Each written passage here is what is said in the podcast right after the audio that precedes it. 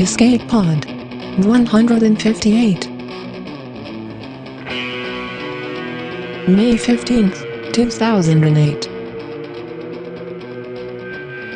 Today's story Who's Afraid of Wolf 359? by Ken MacLeod. Hello and welcome to Escape Pod. I'm Steve Eley, and this is the last week of our 2008 Hugo run. Remember, we're doing these stories for the general benefit of mankind, or any other species with a web browser or podcatcher. I think the dolphins are already on Firefox 3. But very specifically, we're hoping to help those of you who get to vote for the Hugo Awards between now and July 7th. If you have an attending or supporting membership to this year's Worldcon in Denver, or if you attended or supported last year's Worldcon in Japan, you get to vote. And I would strongly encourage you to. Pretty much everything that's nominated is available free for you online. You can even get the novels free as a Worldcon member, courtesy of John Scalzi. I'll include a link to that info in the notes. For this week's story, we present Who's Afraid of Wolf 359, a space fable in the grand old tradition by Ken MacLeod. Mr. MacLeod is a Scottish writer living near Edinburgh and was described by Salon as, quote, the greatest living Trotskyist libertarian cyberpunk science fiction humorist. Having read a fair bit of his work, that's an uncannily accurate characterization. He is well known for writing space opera and hard SF with political and economic themes, and has over a dozen books, the most recent of which is The Execution Channel. So celebrate local culture, but don't get caught with your pants down. It's story time.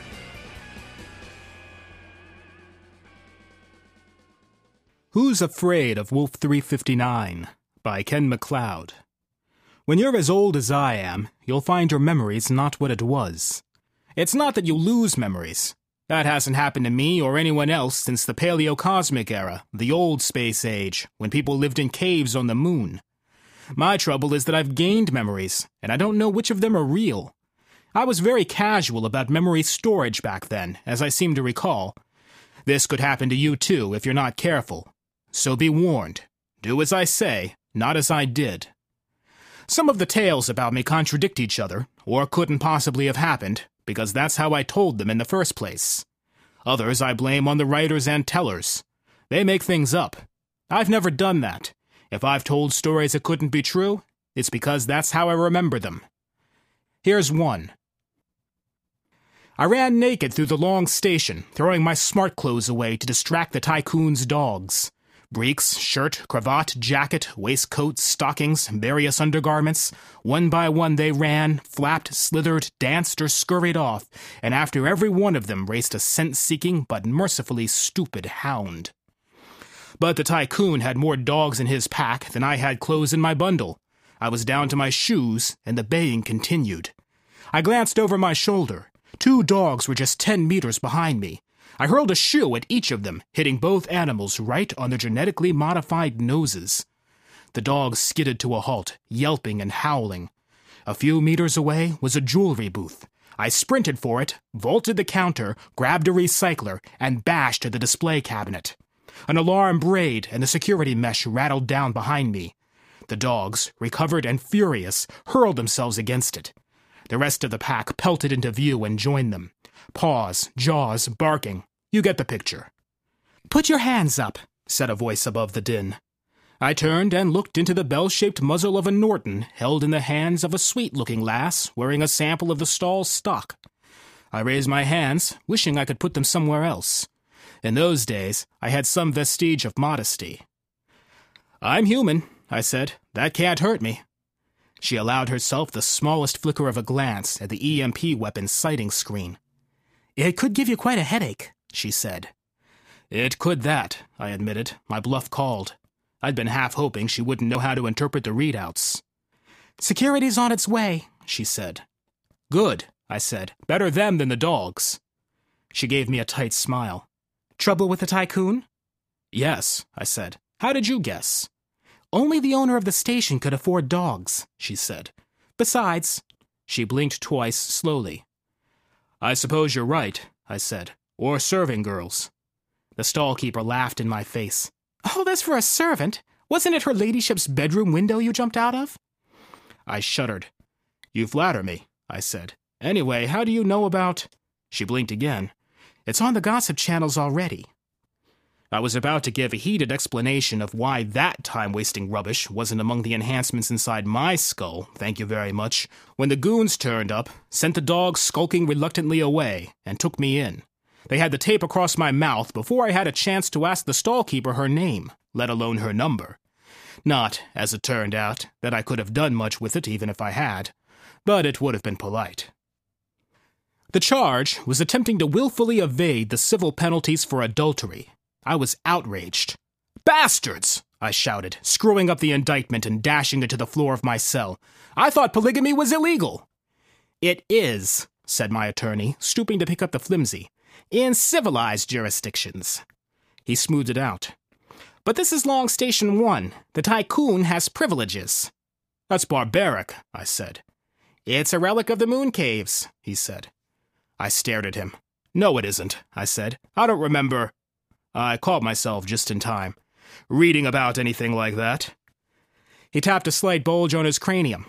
That's what it says here. Argue with the editors, not with me. All right, I said. A second complaint rose to the top of the stack. She never said anything about being married. Did you ask her? Of course not. That would have been grossly impolite. In the circumstances, it would have implied that she was contemplating adultery. I see. He sighed. I'll never understand the ethics, if that's the word, of you young gallants. I smiled at that. However, he went on, that doesn't excuse you for ignorance of the law. How was I to know the tycoon was married to his wenches? Or custom? There is an orientation pack, you know. All arrivals are deemed to have read it. Deemed, I said. Now there's a word that just about sums up everything that's wrong about. You can forego counsel if you wish. I raise my hands. No, no, please, do your best. He did his best. A week later, he told me that he had got me off with a fine plus compensation. If I borrowed money to pay the whole sum now, it would take 257 years to pay off the debt.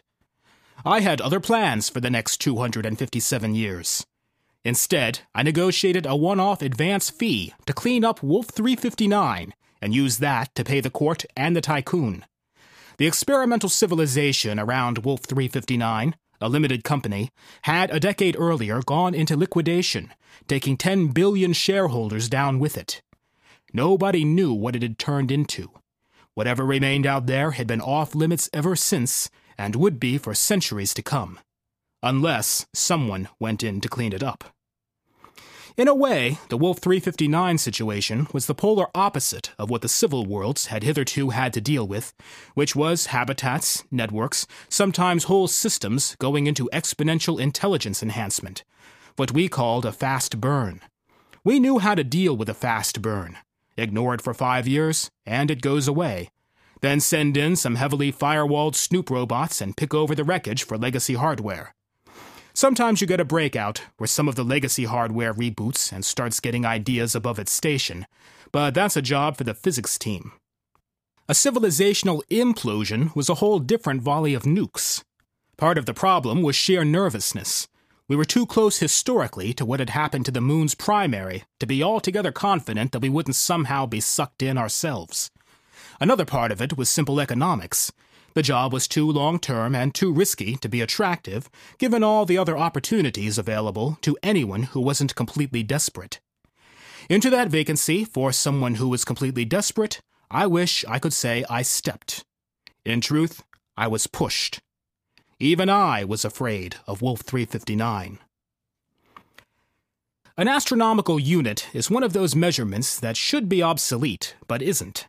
It's no more or less arbitrary than the light year. All our units have origins that no longer mean anything to us. We measure time by what was originally a fraction of one axial rotation, and space by a fraction of the circumference of the moon's primary. An AU was originally the distance between the moon's primary and its primary, the sun. These days, it's usually thought of as the approximate distance from a G type star to the middle of the habitable zone, about 150 million kilometers. The long tube, which the long station existed to shuttle people to and from, and generally to maintain, was 180 astronomical units long. 27,000 million kilometers, or, to put it in perspective, one light day. From the shuttle, it looked like a hairline crack in infinity, but it didn't add up to a mouse's whisker in the Oort. It was aimed straight at Sirius, which I could see as a bright star with a fuzzy green haze of habitats. I shivered. I was about to be frozen, placed with the rest of the passengers on the next needle ship out, electromagnetically accelerated for months at 30 G to relativistic velocities in the long tube, hurtled across 6.4 light years, decelerated in Sirius's matching tube, accelerated again to Procyon, then to Lalande 21185, and finally sent on a fast clipper to Lalande's next door neighbor and fellow red dwarf, Wolf 359. It had to be a fast clipper because Wolf 359's long tubes were no longer being calibrated. And when you're aiming one long tube across light years at the mouth of another, calibration matters. A fast clipper, in fact painfully slow, the name a legacy of pre tube times when 0.1 C was a fast clip, also has calibration issues. Pushed by laser, decelerated by laser reflection from a mirror shell deployed on nearing the target system, it was usually only used for seed ships. This clipper was an adapted seed ship, but I was going in bulk because it was actually cheaper to thaw me out on arrival than to grow me from a bean. If the calibration wasn't quite right, I'd never know. The shuttle made minor course corrections to dock at the long tube. Please pass promptly to the cryogenic area, it told us. I shivered again. Cryogenic travel has improved since then. Subjectively, it's pretty much instantaneous. In those days, it was called cold sleep, and that's exactly what it felt like being very cold and having slow, bad dreams. Even with relativistic time dilation and a glacial metabolism, it lasted for months. I woke screaming in a translucent box. There, there, said the box. Everything will be all right. Have some coffee. The lid of the box extruded a nipple towards my mouth. I screamed again. Well, if you're going to be like that, said the box. It reminded me of a nightmare, I said. My mouth was parched. Please. Oh, all right. I sucked on the coffee and felt warmth spread from my belly. I said around the nipple. My translucent surroundings became transparent, with explanatory text and diagrams floating like afterimages a view with footnotes. This helped, but not enough. An enormous blue and white sphere loomed right in front of me. I recoiled so hard that I hurt my head on the back of the box. What the fuck is that? A terraformed terrestrial, said the box. Please do try to read before reacting. Sorry, I said. I thought we were falling towards it. We are, said the box. I must have yelled again. Read before reacting, said the box. Please. I turned my head as if to look over my shoulder. I couldn't actually turn it that far, but the box obligingly swiveled the view. The red dwarf lurked at my back, apparently closer than the blue planet. I felt almost relieved. At least Wolf 359 was where I expected it. According to the view's footnotes, nothing else was, except the inactive long tubes and the wispy remnant of the cometary cloud, 12 light hours out. No solar orbit microwave stations, not even the hulks of habitats. No asteroids, no large cometary masses. And a planet, something that shouldn't have been there, was. I didn't need the explanatory text to make the connection. Every scrap of accessible mass in the system had been thrown into this gaudy reconstruction. The planet reminded me of pictures I'd seen of the moon's primary, back when it had liquid water. The most recent information, inevitably a decade or so out of date, came from Lalande 21185. Watching what was going on around Wolf 359 was a tiny minority interest, but in a population of 100 billion, that can add up to a lot. Likewise, the diameter of Lalande's habitat cloud was a good deal smaller than an astronomical unit, but that still adds up to a very large virtual telescope. Large enough to resolve the weather patterns on the planet below me, never mind the continents. The planet's accretion had begun before I set off, apparently under deliberate control, and the terraforming had been completed about 50 years earlier while I was en route. It remained raw, lots of volcanoes and earthquakes, but habitable there was life, obviously, but no one knew what kind. No radio signals had been detected, nor any evidence of intelligence beyond some disputably artificial clusters of lights on the night side. Well, that's it, I said. Problem solved. The system's pretty much uninhabitable now, with all the mass and organics locked up in a planet, but it may have tourist potential. No threat to anyone. Call in a seed ship, they can make something of what's left of the local Kuiper belt, and get the long tubes back on stream. Wake me up when it's over.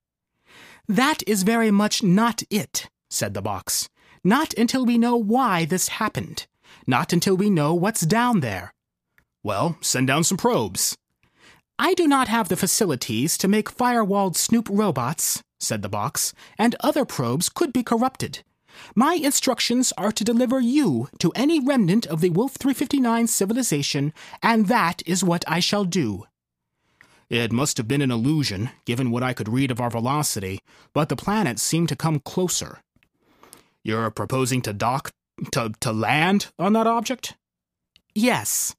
It has an atmosphere. We'll burn up. We'll crash. The remains of our propulsion system can be adapted for aerobraking, said the box. That would have to be ridiculously finely calculated. It would, said the box. Please do not distract me. Call me sentimental, but when the box's Turing functionality shut down to free up processing power for these ridiculously fine calculations, I felt lonely. The orbital insertion took 14 hours. I drank hot coffee and sucked, from another nipple, some tepid but nutritious and palatable glop. I even slept, in my first real sleep for more than half a century. I was awakened by the jolt as the box spent the last of its fuel and reaction mass on the Clipper's final course correction. The planet was a blue arc of atmosphere beneath me, the interstellar propulsion plate a heat shield in front, and the deceleration shell a still folded drogue behind. The locations were illusory, Relative to the Clipper, I was flat on my back. The first buffeting from our passage through the upper atmosphere coincided with an increasing sense of weight. The heat shield flared. Red hot air rushed past. The weight became crushing. The improvised heat shield abraded, then exploded, its parts flicked away behind. The drogue deployed with a bang and a jolt that almost blacked me out. The surface became a landscape, then a land, then a wall of trees. The clipper sliced and shuddered through them for seconds on end of crashes and shaking. It plowed a long furrow across green covered soil and halted in a cloud of smoke and steam. That was a landing, said the box. Yes, I said. You might have tried to avoid the trees. I could not, said the box. Phytobraking was integral to my projected landing schedule. Phytobraking, I said.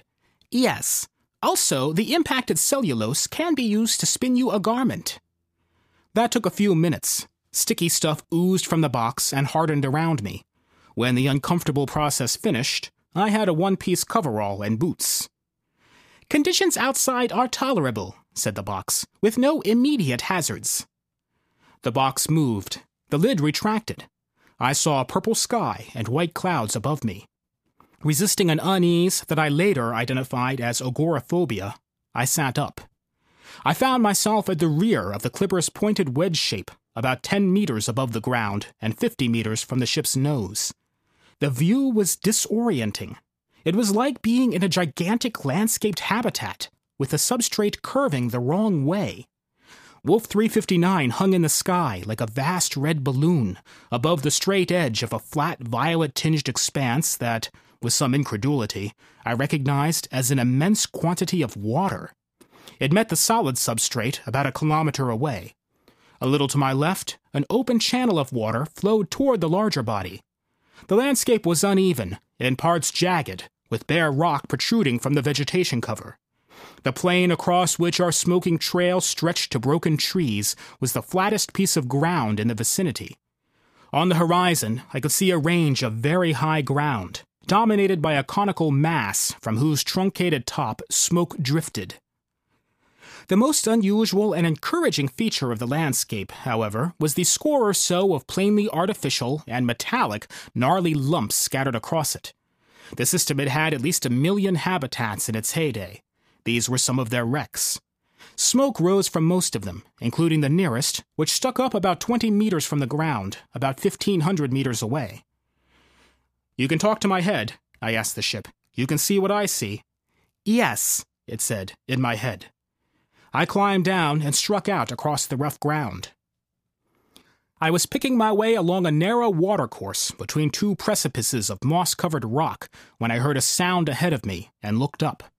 At the exit from the defile, I saw three men, each sitting on the back of a large animal and holding what looked like a pointed stick. Their hair was long, their skin bare, except where it was draped with the hairy skin of some different animal. I raised one hand and stepped forward. The men bristled instantly, aiming their sharp sticks. Come forward slowly, one of them shouted. Pleased that they had not lost speech along with civilization, I complied. The three men glowered down at me. The big beasts made noises in their noses.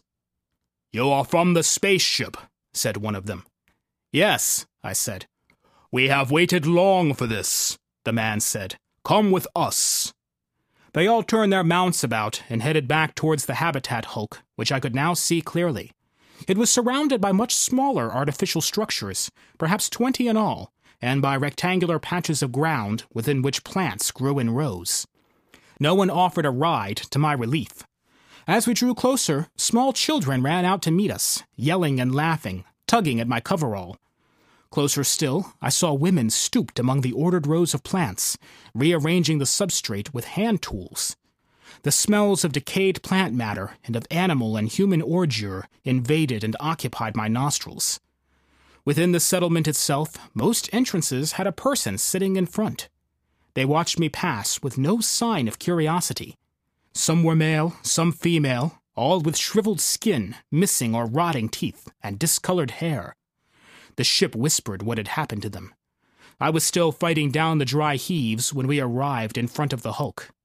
Scorched, rusted, eroded, it nevertheless looked utterly alien to the shelters of stone and plant material that surrounded it. It was difficult to believe it had been made by the same species. In front of what had once been an airlock, the rest of the young and mature men of the village had gathered. A tall man, made taller by a curious cylindrical arrangement of animal skins on his head, stepped forward and raised a hand. He said, Welcome to the new. Uh, as soon as he spoke the taboo word for the moon's primary, I realized the terrible thing that had happened here, and the worst thing that would happen. My mind almost froze with horror. I forced myself to remain standing, to smile, no doubt sickly, and to speak. I greet you from the civil worlds, I said. In the feast that followed, the men talked for hours. My digestive and immune systems coped well with what the people gave me to eat and drink. On my way back to the ship that evening, as soon as I was out of sight, I spewed the lot.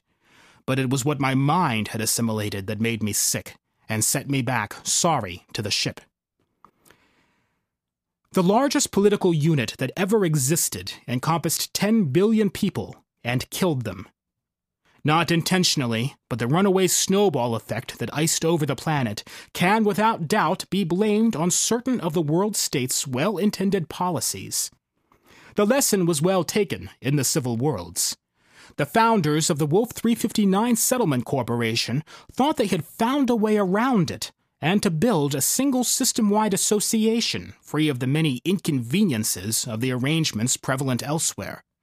A limited company, even with 10 billion shareholders, would surely not have the same fatal flaws as a government. They were wrong. It began as a boardroom dispute. One of the directors appealed to the shareholders. The shareholders formed voting blocs, a management buyout was attempted, a hostile takeover solicited from an upstart venture capital fund around Lalande. A legal challenge to that was mounted before the invitation had gone a light minute. Somebody finagled an obscure financial instrument into an AI with shareholding rights.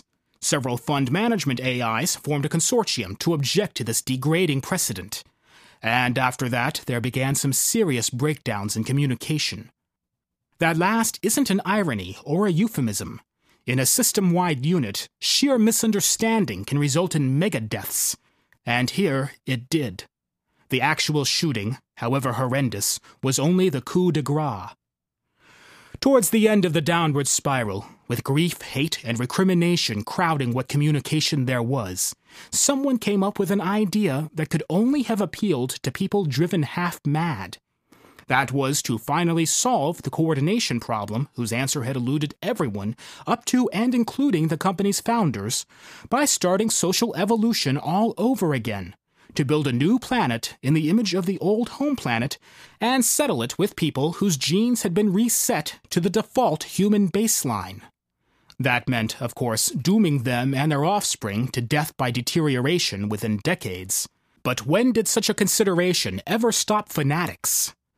And among the dwindling, desperate millions who remained in the orbiting wreckage and continuing welter, there were more than enough fanatics to be found. Some of them still lived in the doorways of huts. Their offspring were no less fanatical and more deluded. They seemed to think the civil worlds awaited with interest the insights they'd attained in a couple of short lived generations of tribal warfare. The men did, anyway. The women were too busy in the vegetation patches and elsewhere to think about such matters. The project had a certain elegance, mused the ship as we discussed it far into the night. To use evolution itself in an attempt to supersede it. And even if it didn't accomplish that, it could produce something new, the trillions of human beings of the civil worlds are descended from a founding population of a few thousands, and are thus constrained by the founder effect. Your extended lifespans further lock you in. You live within biological and social limits that you are unable to see because of those very limits. This experiment has the undoubted potential of reshuffling the deck. Don't tell me why this was such a great idea, I said. Tell me what response you expect from the civil worlds. Some variant of a fear response has a much higher probability than a compassionate response, said the ship. This planetary experiment will be seen as an attempt to work around accidental but beneficial effects of the bottleneck humanity passed through in the moon caves to emerge in polyarchy the probability of harm resulting from any genetic or mimetic mutation, the probability of harm resulting from any genetic or mimetic mutation that would enable the founding of successful states on a system wide scale, or wider, is vastly greater than the benefits from the quality adjusted life years of the planet's population and simply to leave this planet alone would, in the best case, lay the basis for a future catastrophe engulfing a much larger population, or, in the worst case, allow it to become an interstellar power, which would, on the assumptions of most people, result in catastrophes on a yet greater scale. The moral calculation is straightforward. That's what I thought, I said. And our moral calculation, I suppose, is to decide whether to report back. That decision has been made, said the ship. I left some microsatellites in orbit, which have already relayed our discoveries to the still functioning transmitters on the system's long station. I cursed ineffectually for a while. How long have we got? The ship took an uncharacteristic few seconds to answer. That depends on where and when the decision is made. The absolute minimum time is at least a decade, allowing for transmission time to Lalande, and assuming an immediate decision to launch relativistic weapons, using their long tubes as guns. More realistic estimates, allowing for discussion and the decisions being referred to one of the larger and more distant civilizations, give a median time of around five decades. I would expect longer, given the gravity of the decision and the lack of urgency. Right, I said. Let's give them some reason for urgency. You've just reminded me that there's a long tube in this system, not calibrated to take or send to or from other tubes. I fail to see the relevance, said the ship. You will, I told it. You will. The following morning, I walked back to the settlement and talked with the young men for a long time. When I returned to the ship, I was riding, most uncomfortably, on the back of an animal I told the ship what I wanted. The ship was outraged, but like all seed ship AIs, it was strongly constrained. Nobody wants to seed a system with a fast burn. The ship did what it was told. Two years later, belated meteor impact, the tall young man who'd greeted me, was king of an area of several thousand square kilometers. The seed ship's bootstrapped nanofactories were turning substrate into weapons and tools, and vegetation cellulose into clothes and other goods for trade. A laser launcher to send second generation seed ships into the sky was under construction.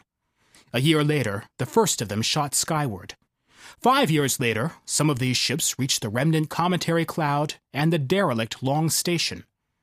Ten years after I'd arrived, we had a space elevator. Belated meteor impact ruled the continent, and his fleets were raiding the other continent's coasts. Another five years, and we had most of the population of New Earth up the elevator and into orbital habitats. Our long tube was being moved frequently and unpredictably with profligate use of reaction mass. By the time the relativistic weapon from Procyon smashed New Earth, 37 years after my arrival, we were ready to make good use of the fragments to build more habitats and more ships. My Space Admiral, Belated Meteor Impact 2, was ready too, with what we now called the Long Gun. Lalande capitulated at once, Ross 128 after a demonstration of the Long Gun's power. Procyon took longer to fall. Sirius sued for peace, as did the solar system, whereupon we turned our attention outwards, to the younger civilizations, such as your own. We now conquer with emissaries rather than ships and weapons, but the ships and the long guns are there. You may be sure of that. As an emissary of the Empire, I give you my word. As for myself, I was the last survivor of the government of Earth, a minor functionary stranded on the moon during a routine fact finding mission when the sudden onset of climate catastrophe froze all life on the primary. How I survived in the anarchy that followed is a long story and another story. You may not have heard it, but that hardly matters you'll have heard of me.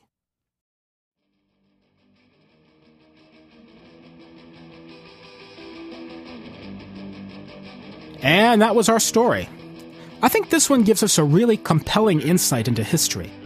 It makes sense to me that the great conquerors of our past crushed their enemies and took over the known world because they were bored. A bit of meta commentary here. You've probably noticed in the last couple of weeks that the intros have been getting shorter, and we've been launching into the author bios and then the story much quicker. That's not accidental, and it's not because I'm running out of things to say. We're experimenting with structure just to see how it works if we push some of the more personal or philosophical stuff into the closing comments, a la Pseudopod. So this isn't the end of Steve's rambling on quest structure or geek dad notes. I'm just thinking of doing it after the story instead of before. What we do in the long run does depend on your feedback. In fact, that's a major reason why we're trying this. So, if you like how we're doing things, or you really don't like how we're doing things, I hope you post a comment on it in the forums at forum.escapeartists.info or drop a line to editor at escapepod.org. So, let's talk about feedback to Escape Pod 154, Jeffrey DeRego's latest story in the Union Dues saga, Freedom with a Small F. This was the one about the superhero working in deep cover, a bit too deep, who ends up a stripper with a cocaine habit. The reaction to this one was complex. I don't mean it was overly bad or overly good. People seem to be talking more about DeRego's intentions with the setting as a whole, what listener called the Unionverse, than this one story. Jim gave it some very original praise. The story didn't make me feel happy, but it made me miserable in a wonderful way. Tango Alpha Delta offered one of the best compliments I've heard as a fan of Kurt Busiek's Astro City comics. He said, If they ever make an Astro City TV series, I think Jeff ought to be on the writing staff.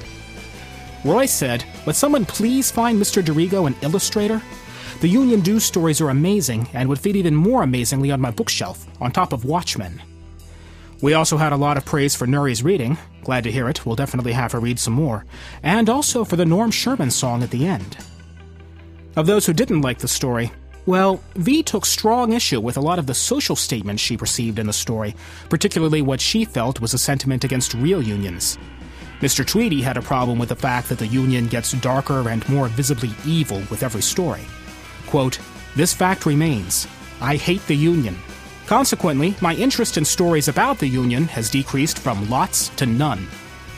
There are a number of others, like Eclipse and Itans, who've said that they've come to dread it when a Union Dues story comes up, because the characters are unlikable and the theme's depressing.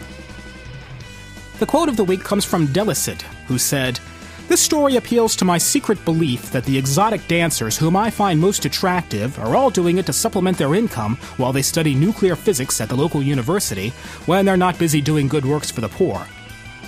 You know, you jest, but I did once date a physics major at Georgia Tech who worked her way through school by, quote, modeling lingerie at the Pink Pony. I'm not saying that to brag. I really think it's relevant that intelligence is no barrier to. Nah, I lied. I'm really saying that to brag. Anyway, Escape Pod is a production of Escape Artists Incorporated and is distributed under a Creative Commons Attribution Non Commercial No Derivatives license. All of the rights are reserved by our authors. If you liked what you heard today, please tell a friend or blog about us. If you didn't like what you heard, tell an enemy. We're not picky. You can also help us support our authors by donating via the PayPal link at our site, escapepod.org. And if you like horror and fantasy, check out our sister podcasts at pseudopod.org and podcastle.org. Our music is by permission of Daikaiju. You can hear more from them at daikaiju.org. Our special closing song is The Future Soon, once again by Jonathan Coulton, which for some reason this story reminded me of. You can find all of his work at jonathancoulton.com, and if you haven't heard him in concert, check his tour schedule. You need to hear him. That was our show for this week. Our closing quotation comes from Indian leader and writer of the Indian Constitution, B.R. Ambedkar, who said, History shows that where ethics and economics come in conflict, victory is always with economics. Vested interests have never been known to have willingly divested themselves unless there was sufficient force to compel them. We'll be back next week. Until then, have fun.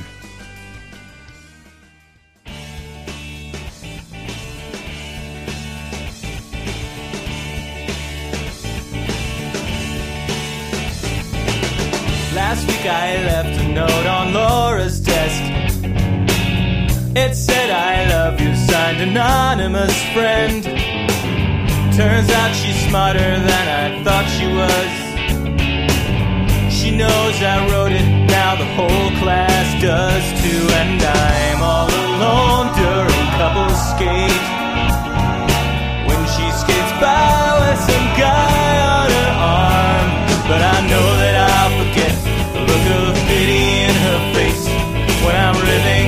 solar dome on a platform in space. Cause it's gonna be the future soon. I won't always be this way. When the things that make me weak and strange get engineered away. It's gonna be the future soon. Never seen it quite so clear. When my heart is breaking, I can close my eyes.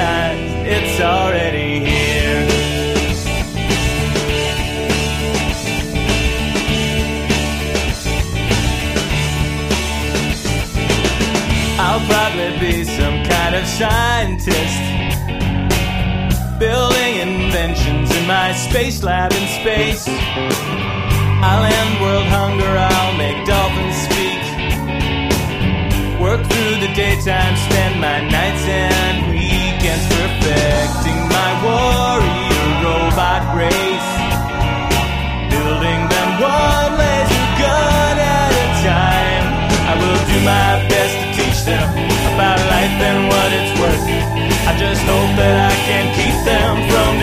destroying the earth. Cause it's gonna be the future soon. I won't always be this way. When the things that make me weak and strange get engineered away.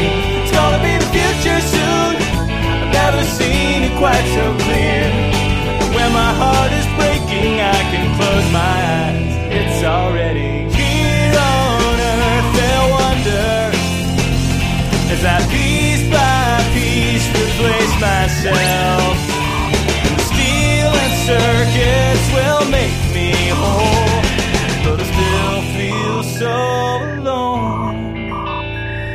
Until Laura calls me home.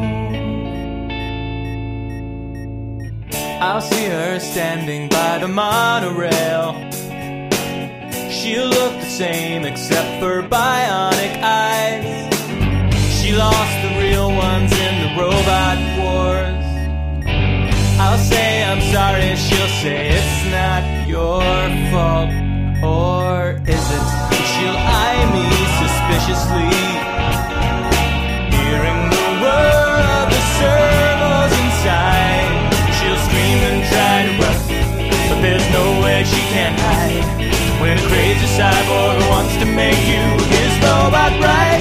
gonna be the future soon. And I won't always be this way. When the things that make me weak and strange get engineered away. It's gonna be the future soon.